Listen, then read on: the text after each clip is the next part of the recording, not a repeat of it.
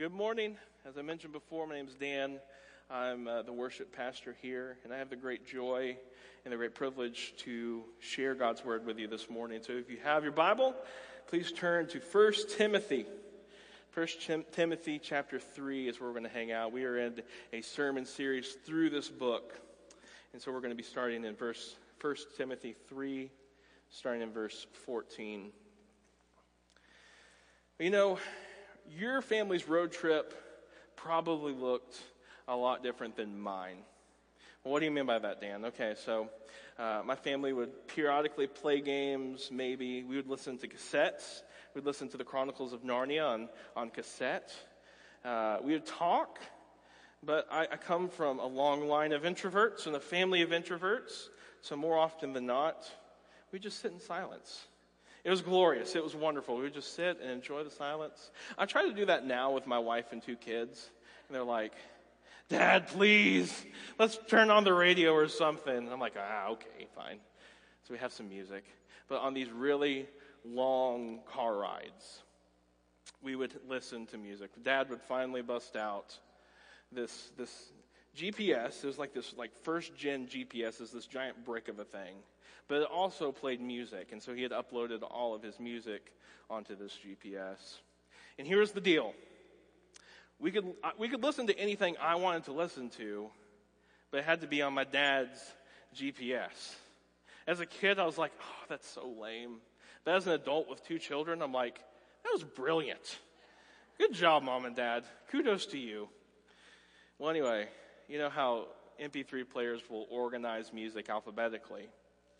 And the first song on Dad's MP3 player was Aaron Tippin's You've Got to Stand for Something. You may have heard this just country jam, right? So here's the first verse and chorus of this song. Now, Daddy didn't like trouble, but if it came along, everyone that knew him knew which side that he'd be on. He never was a hero or this county's shining light, but you could always find him standing up for what he thought was right. He said, You got to stand for something, or you'd fall for anything. You, you got to be your own man, not a puppet on a string. Never compromise what's right, and uphold your family name. You've got to stand for something, or you'll fall for anything. Now, Aaron Tippin almost gets it right. You're saying, Dan, what are you talking about? That's a great country song. Well, as Christians, we don't j- just stand for something or what we think is right. Christians, we stand on the unwavering, absolute truth of the gospel. And that's the big idea here in this passage. The Apostle Paul is telling Timothy and the church at Ephesus Christian, stand for truth. Christians, stand for truth. What we're going to do is read the passage. I'm going to pray for us, and we will study God's word together. So we're in 1 Timothy chapter 3 and verse 14. I hope to come to you soon, but I'm writing these things to you so that if I delay, you may know how one ought to behave in the household of God, which is the church of the living God, a pillar and buttress of the truth. Great indeed, we confess, is the mystery of godliness. He was manifested in the flesh, vindicated by the Spirit seen by angels, proclaimed among the nations, believed on in the world, taken up in glory. Let's pray. Father, you are holy, holy, holy. In this vastness of the universe, you hold everything together. God, every breath that we take right now is by your sovereign hand. And God, we should approach you with fear and reverence, but those who are in Christ can approach you with confidence. We can approach your throne through your Son, and we can cry, Abba, Father. So, God, as we hear your word, may we come to it humbly. May we cast off any worries, any fears, and may we give them to you. And God, may we fix our mind and our attention on your truth. And God, may the gospel in Jesus be more beautiful and more believable. And God, may we leave changed this morning. In Jesus' name, amen. So in verse 14, in the first half of verse 15, we see the call of the church. The call of the church. And in the start of verse 14, the Apostle Paul says, I hope to come to you soon. So, what's going on here? What's the context? Well, the Apostle Paul has been recently released from a Roman prison. And Timothy, he is a young pastor, and he's serving a church in Ephesus. And Ephesus is in modern day Turkey. And what the Apostle Paul wants to do is he wants to go. He wants to encourage this young pastor. He also wants to deal with some theological issues within the church at Ephesus. But the Apostle Paul doesn't know what the future holds. So he says, You know what? I'm writing this letter as an encouragement and, and for theological clarity for you and your church.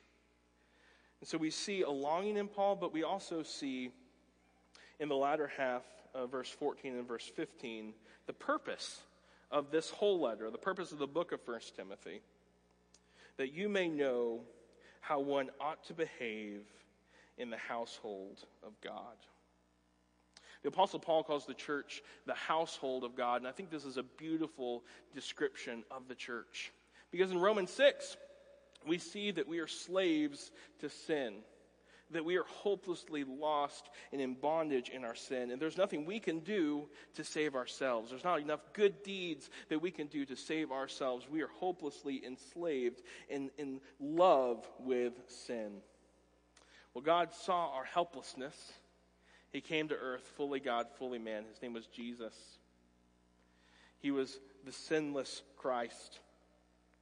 And because we're sinners, we deserve to die.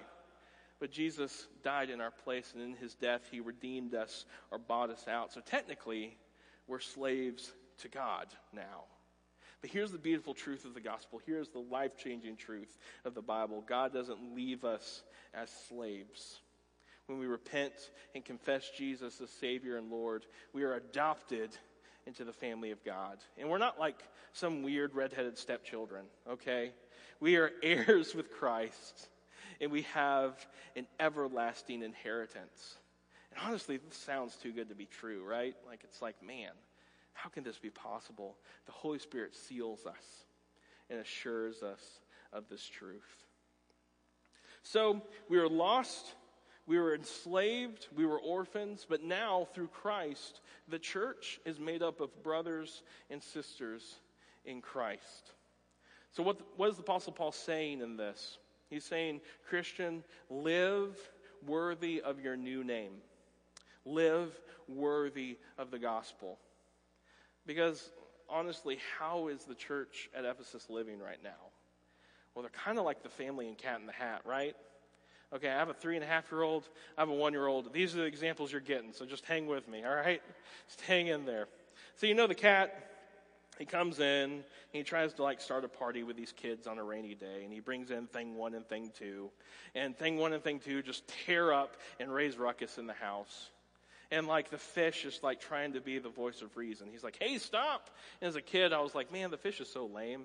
As an adult, like, Guys, listen to the fish. He knows what's going on, right? In the same way, the church at Ephesus has let false teachers in, and these false teachers are teaching heresy. And the Apostle Paul is saying, hey, stop, push back against heresy, and hold fast to the gospel. Live in a manner worthy of your new name. So, a point of application for us, CBC. Are we living and are we behaving well within the household of God? Well, how do we do that? How do we practically live that out? Number one, are we actively pushing against idols in our lives? You know, an idol is a good thing that turns into a God thing.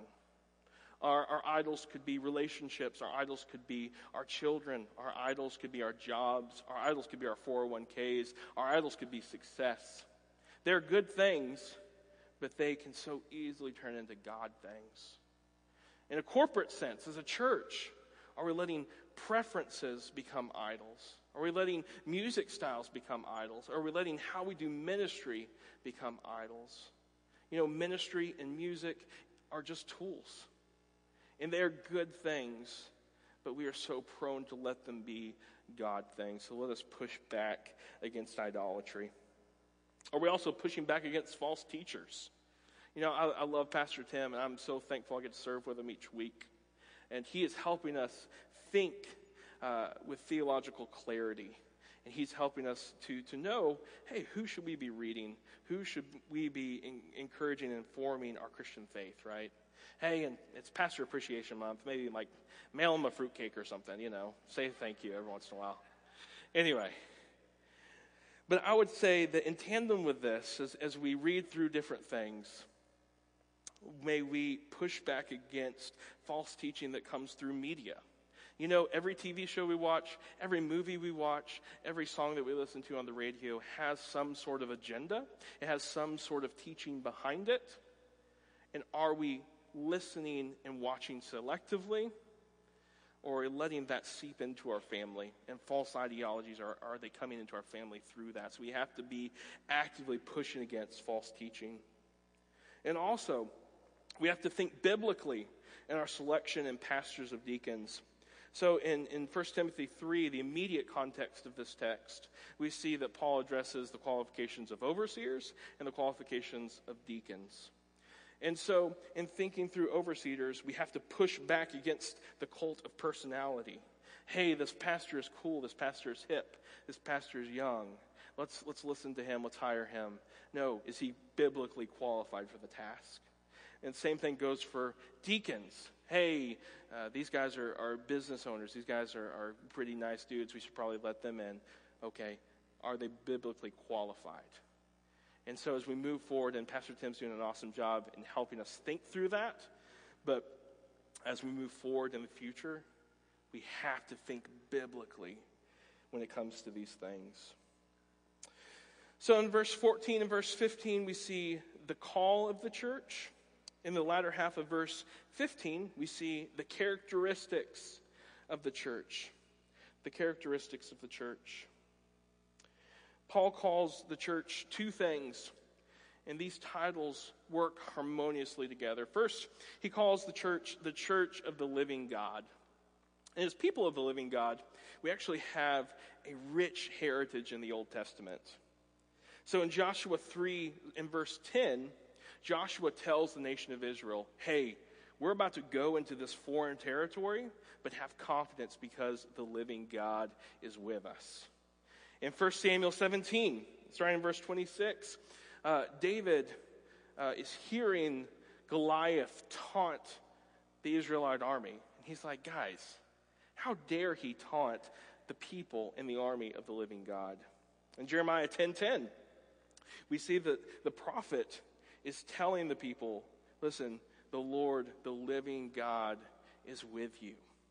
So we have a rich heritage of being the people of the living God, but we also know in this new covenant that we have a true and better representation of this living God because Jesus died, but Jesus has risen and he is reigning and he is reigning well.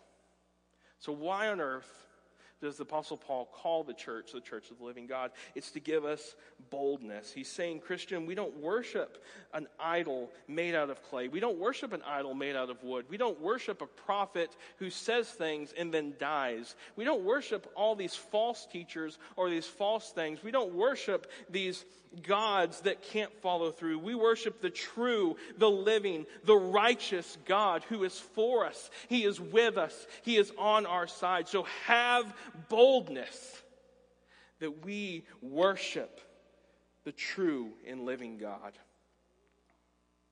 So, in light of this boldness, he also calls the church a pillar and buttress of truth. A pillar and buttress of truth. Now, we know what pillars are, right? Like, we drive down Paint Street in Chillicothe, and we can see different buildings have these beautiful, ornate pillars. But buttress, we don't use that word often. To be honest, it's kind of weird. So, what on earth is that? A buttress is actually a, a it's built up against a wall. It's, help, it's made to reinforce a wall.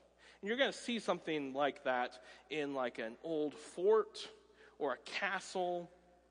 It looks something like this. Right? You have this cathedral and these, these supports that are built up against a wall. So, what is the Apostle Paul saying? He's saying, you know what, Christian? What we're called to do is lift high and uphold the truth. And this example is not lost on the church at Ephesus. So, here's what's going on in Ephesus at the time. Okay, in Ephesus, there was one of the seven wonders of the ancient world.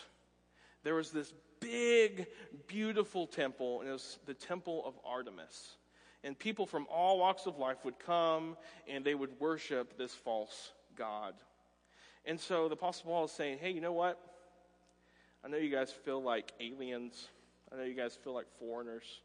I know you guys feel out of place, and everything around you in culture is telling you that, that what you believe is wrong. But you know what? Every day you pass these pillars. Every day you see these pillars holding up this gigantic roof. But you know, as the people of God, you are called to stand just as strong, just as resolute, and just as firm. And you are called to uphold truth. To be honest, it was hard for the church at Ephesus to uphold truth. And if we're, if we're being real, it's hard for us to uphold truth too. You're saying, hey, what do you mean by that, Dan? We live in a culture of moral relativism. Moral relativism. You'll, you'll probably hear it played out like this. Someone will say, oh, yeah, that, that religion, that, that Christian stuff, that Jesus stuff, that's good for you, but, but I have my own thing. You know, and that, that's what works for me. What's good for you works for you, but what works for me is, you know, that, that just works for me. You know, as, as pillars of truth in the church, I'd encourage us to lovingly, graciously, tactfully, but firmly push back against that thinking that what's good for you is good for you and what's good for me is good for me. Because here's the conversation that you could possibly have with that person. You could say, okay, um, what's good for you know your truth is that you know you want to sit on your front porch, you want to drink iced tea, and you just want to enjoy watching the leaves change colors, enjoy the fall afternoon. Well, my truth is, I want to put a potato sack on your head, hit you with a pinata, and steal your garden gnome. My truth is, I love garden gnomes, and I want to steal your garden gnome. The person would be like, What are you talking about, weirdo? That's ridiculous. Well, that's my truth. I want to, I want to have a garden gnome.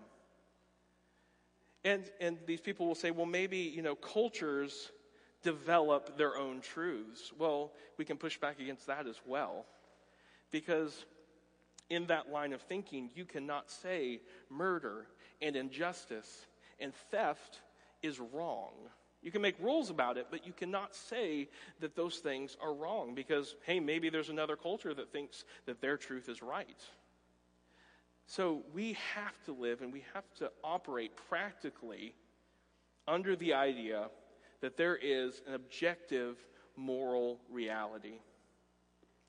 Well, this person who we're probably having a conversation with, let's call him Steve. If there's a Steve here, I'm sorry. I, will probably love you, Steve. So, uh, there, so we'll call this guy Steve, and Steve is saying, Well, how do you know Christianity's true? How do you know the Bible's true? How do you know that you have the right way? Well, Steve, I'm glad you asked. Number one, we serve a living God, and because he said so is good enough, right? But on top of that, in, in Colossians 3 2, we know that the, the God is God over knowledge. He is the Lord of all wisdom. He is the Lord of logic. He, he desires that we love him with our minds. And archaeology and science and history, all these man made tools actually point to the glory of God. So we're going to actually look at those tools and how they point to the glory of God. We can see in the Bible that there are claims in Scripture, and we can actually verify them with these tools. So, number one, how do we know the Bible's true? Well, the Bible first is reliable. The Bible is reliable. There is internal consistency within the text. So the Bible is uh, self consistent despite being written uh, by more than 40 different writers over a time span of 2,000 years. Was written in three different languages. it was written all over the known world. Yet, even in this, we can see that the meta narrative and the big idea of Scripture remains consistent. But we don't even just have to rely on internal consistency. We can also rely on an overabundance of manuscripts that have withstood the harshest textual criticism. So, what do I mean by that? Let's take the New Testament, for example. So, the New Testament, we have 24,633 copies of the New Testament. Okay, we have 24,633 copies.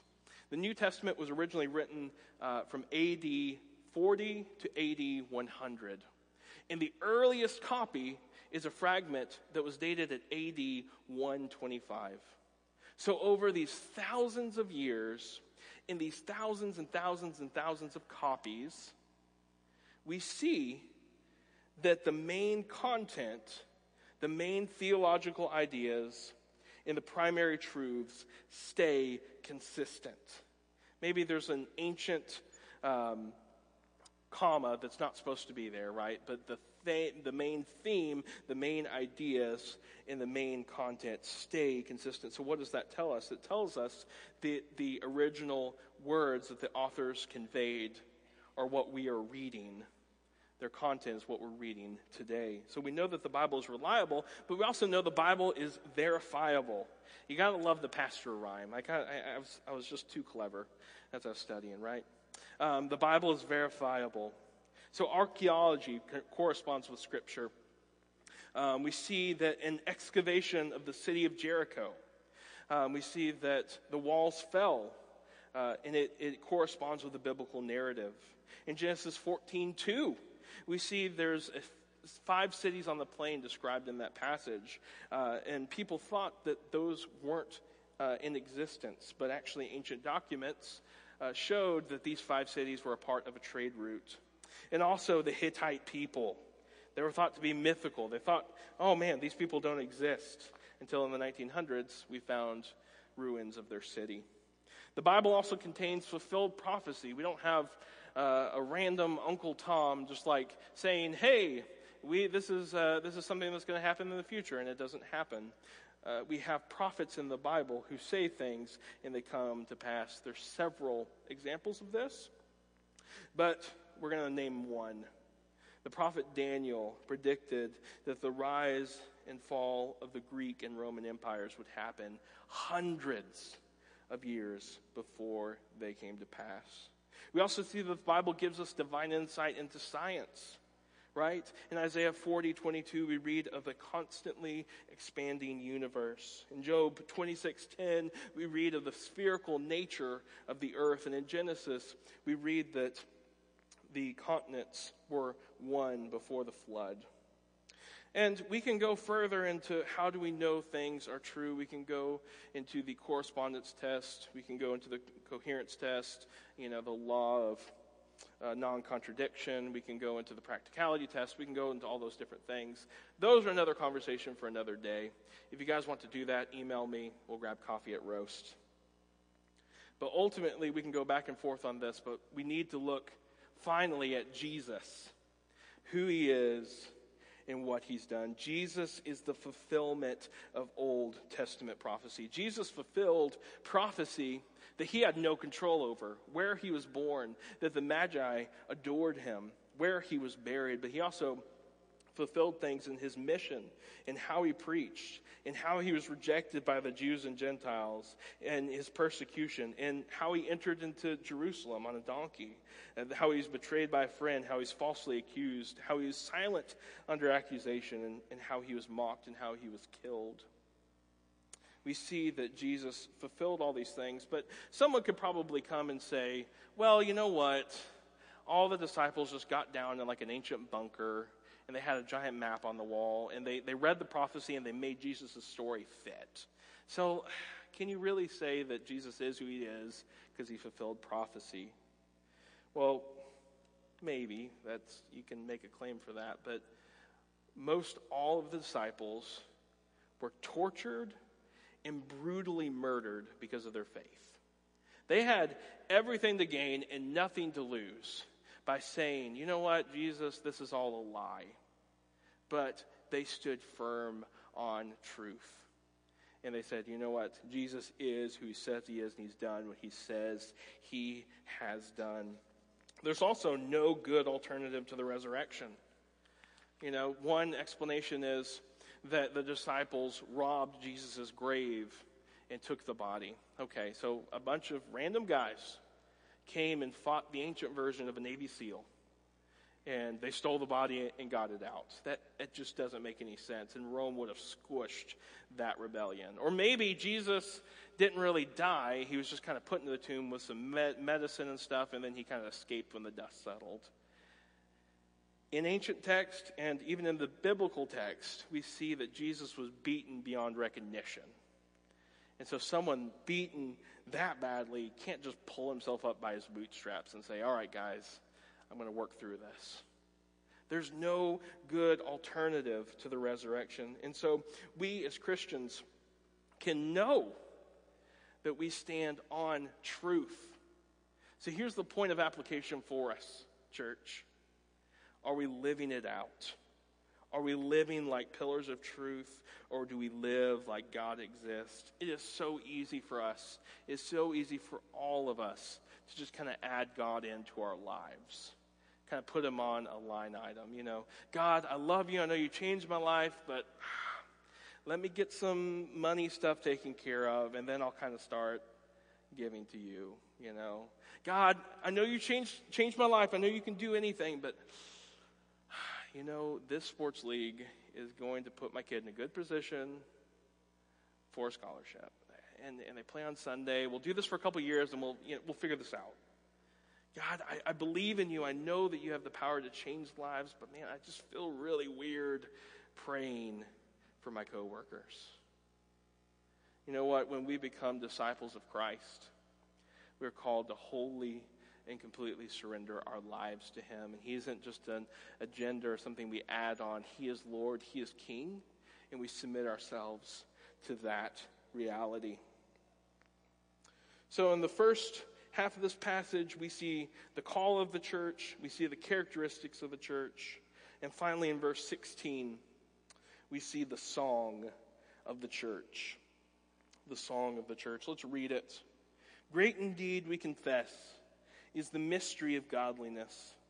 He was manifested in the flesh, vindicated by the Spirit, seen by angels, proclaimed among the nations, believed on in the world, taken up in glory. You ever wonder why we sing in church? Like, we never really do that in any other aspect of our culture, right? Like, if we go to a Reds game, we may sing, Sweet Caroline, ba, ba, ba, right? Or we'll sing, Take Me Out to the Ball Game, right? we will sing that one. Or maybe if we go to like a concert and we're really into the musician, we'll sing along with him or her. Or, you know, back in the olden days, like we'd gather around the piano and maybe like sing Christmas carols or something. But generally, as a society, we don't like gather together to sing. So why does the church sing? Well, in Colossians 3, Paul tells the church that he wants the word of Christ to dwell in the church richly. He wants the word of God to dwell in us richly. How does how do we do that? We sing. We sing psalms and hymns and spiritual songs. So, as we hear truth and as we understand truth, we are able to memorize it. We are able to say it as one voice. And was, we are able to internalize it through the gift and the tool of singing. So, in these six lines, we see truth. We see a glorious picture of the gospel in this ancient hymn. So, let's go through it line by line quickly. First, we see that Jesus was manifested in the flesh. Was manifested in the flesh. So Jesus is the image of the invisible God. God he, Jesus is God made visible. He has always existed. The Son of God was never created. He was always existed. And Jesus is fully God and fully man. And in Jesus' humanity, yes, he was born. Uh, he grew up. He hungered, he thirsted, he had emotions, he had an earthly ministry, but he was without sin. You guys remember Adam in Genesis 1? Like Adam was the first man who failed. Jesus is the true and better Adam, and he has come to be the perfect sacrifice for our sins. And he did die for our sins when he was manifested in the flesh. But he's also vindicated by the Spirit vindicated by the Spirit. And uh, this is a weird phrase. Uh, it took me it took me a little bit to try to figure out what on earth does this mean. So Christ's vindication is his resurrection. Everyone who claimed that he was a false teacher, that he was either, he wasn't really the Messiah, any false claims to his deity are refuted at the empty tomb. Jesus is who he says he is because he rose from the dead. So he was vindicated.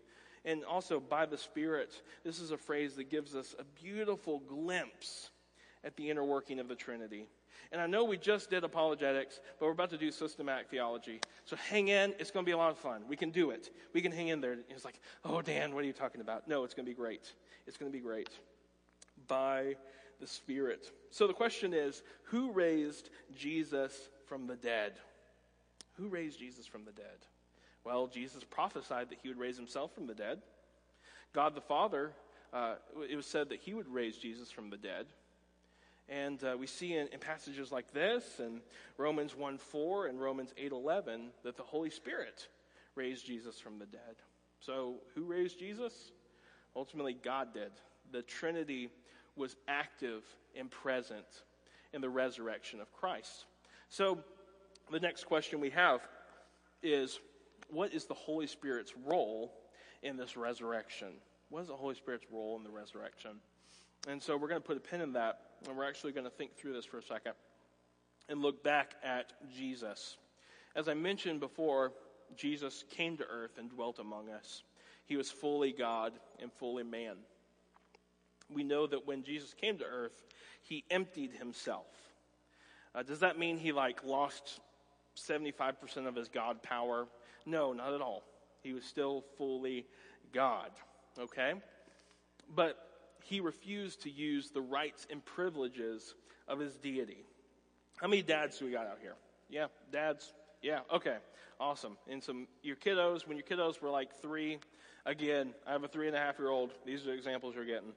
Um, when your kids are like three and you guys wrestled, did you use your full weight and your full strength to tackle your kid to the ground? No, you'd be a terrible parent. Of course you didn't. In the same way, Jesus did not access the rights and privileges of his divinity. And so, when Jesus came to earth, he was still fully God, fully man. I'm about to make a big statement. Again, at our conversation and roast, we can talk through this. But Jesus did miracles through the power of the Holy Spirit when he was serving in his earthly ministry. So we come back to our question what was the Holy Spirit's role in the resurrection? Jesus, through the power of the Holy Spirit, raised Jesus from the dead. Now that's kind of crazy, right? And but but when I say that one person of the whole of the Trinity is active, all three persons are active as well. And that's just kind of like what on earth? How is one person active, but all three persons are acting in unity and harmony? Well, here's the beautiful thing about truth truth exists outside of us, and we don't have to necessarily understand something for it to be true. And that's the beautiful thing about the Trinity that we can get to a certain point within our understanding of the Trinity, but at some point we just have to marvel at who our God is and just worship who he is and what he's done. So, Jesus, through the power of the Holy Spirit, and the Holy Spirit has proceeded from the Father, uh, has raised Christ from the dead. But we also see that Jesus was seen by angels. And this isn't something that we talk about a lot. Angels were kind of cool in the 90s with Touched by an Angel and, and those different things, but like, we don't really talk about angels anymore. So, why on earth are we bringing this up? Well, angels attended to Jesus throughout his whole earthly ministry, right? They heralded his birth. They were with him at the temptation. They were there at the, at the empty tomb, and they were there at the ascension. The presence of angels further point to the divinity and deity of Jesus. We also see that Jesus was proclaimed among the nations. So after he rose, he commanded his disciples to go and preach the gospel. And then Jesus was believed on in the world. The disciples were faithful. And they started in Jerusalem and then to Judea and Samaria, and then it spread to the known world. And we are beneficiaries to the disciples' faithfulness and steadfastness. And then Jesus was taken up into glory after Jesus rose from the dead, uh, his salvific work was accomplished and accepted by the Father. And he rose in the air and he reigns at the right hand of God and he reigns well. This doesn't necessarily happen chronologically, but that doesn't make it any less true. And perhaps it gives us a picture of one day when all the world is made right and we see a new heavens and a new earth, and we are singing, Worthy is the Lamb. So, in conclusion, Christian, stand for truth. We hold within our hands the absolute truth of God's word. We hold the standard by which we should live. So, let us hold it up and lift it high. In this culture of uncertainty, in this culture of division, in this culture of hate, we know the truth, so let us live it out. You know, there are four people, four groups in this room. Number one, there's the Christian who's struggling with sin. Yes, you've confessed Christ. Yes, you say, Jesus is Lord. But there's some dark pocket in your heart that you're holding back, and it is a sin that you are struggling with and you say you're going to deal with it, but you don't. It's this habitual thing. Confess this. And, and when you confess sin, Jesus is faithful and just to forgive us of sin and cleanse us of all unrighteousness. So if that's you, Christian, confess your sin. Or we deal with the sin of self sufficiency. We say, you know what? God kind of is added into my agenda. Practically, my God is my checkbook. But you know what? When, if everything is stripped away, if all we're left with is Christ, is He enough? Is He sufficient? He is. He is good and He is better. So, those who are struggling with self sufficiency, hold fast to the gospel. There are some in here who are struggling with suffering, who say, you know what? It took all the strength I had just to get to this seat. And if that's you, God is near to the brokenhearted. He is faithful. He is good. And when we are struggling and suffering, here's what I encourage you with Number one, feel those feelings. Don't try to numb them with Facebook. Don't try to numb them with pizza. Don't try to numb them with Netflix. Feel the struggle, feel the suffering, but don't recite the wickedness. Don't recite the struggle. Don't recite and regurgitate and ruminate on all the struggle in your life. That doesn't honor God. Recounting God's faithfulness is the only thing that's going to get you through. Yes, this moment really, really stinks, but God is true. God is good, and God is faithful. So if you're struggling this morning, understand that reality. Or, or maybe you're far from Christ you're saying, hey, I'm, I'm still trying to kick the tires on this whole religion thing. Today is the day of salvation. If you confess with your mouth that Jesus is Lord and believe in your heart God has raised him from the dead, you will be saved. So don't wait. Confess him, repent of yourself, and give your life wholly and completely to Christ. In response to God's word, we're going to sing together. I'll be here. Up, I'll be up here for a couple minutes. Uh, I'll be glad to talk with anyone, uh, encourage anyone. Know, know this, church. All of your pastoral staff is, is for you We love you. We want to encourage you however we can. And if it's in this moment, just say, hey, I need a pastor to pray for me. Let me do that. If you're like me, you want to kind of process things and think through things in a smaller group, let me know. We want you and we want to encourage you in your faith. I'm going to pray. We're going to sing through the whole song. We're going to sing All Glory Be to Christ. I'll be up here for a few minutes, but we are going to sing in response to God's word. Father, wherever season of life we're in, God, help us to boldly stand for your truth. Guide us. And God, whatever barriers are in our lives, whatever struggles are in our lives, whatever sin is in our lives, God, help us just to confess that. And God, let us live an unhindered life for your fame and for your glory. Guide our church. In Jesus' name, amen.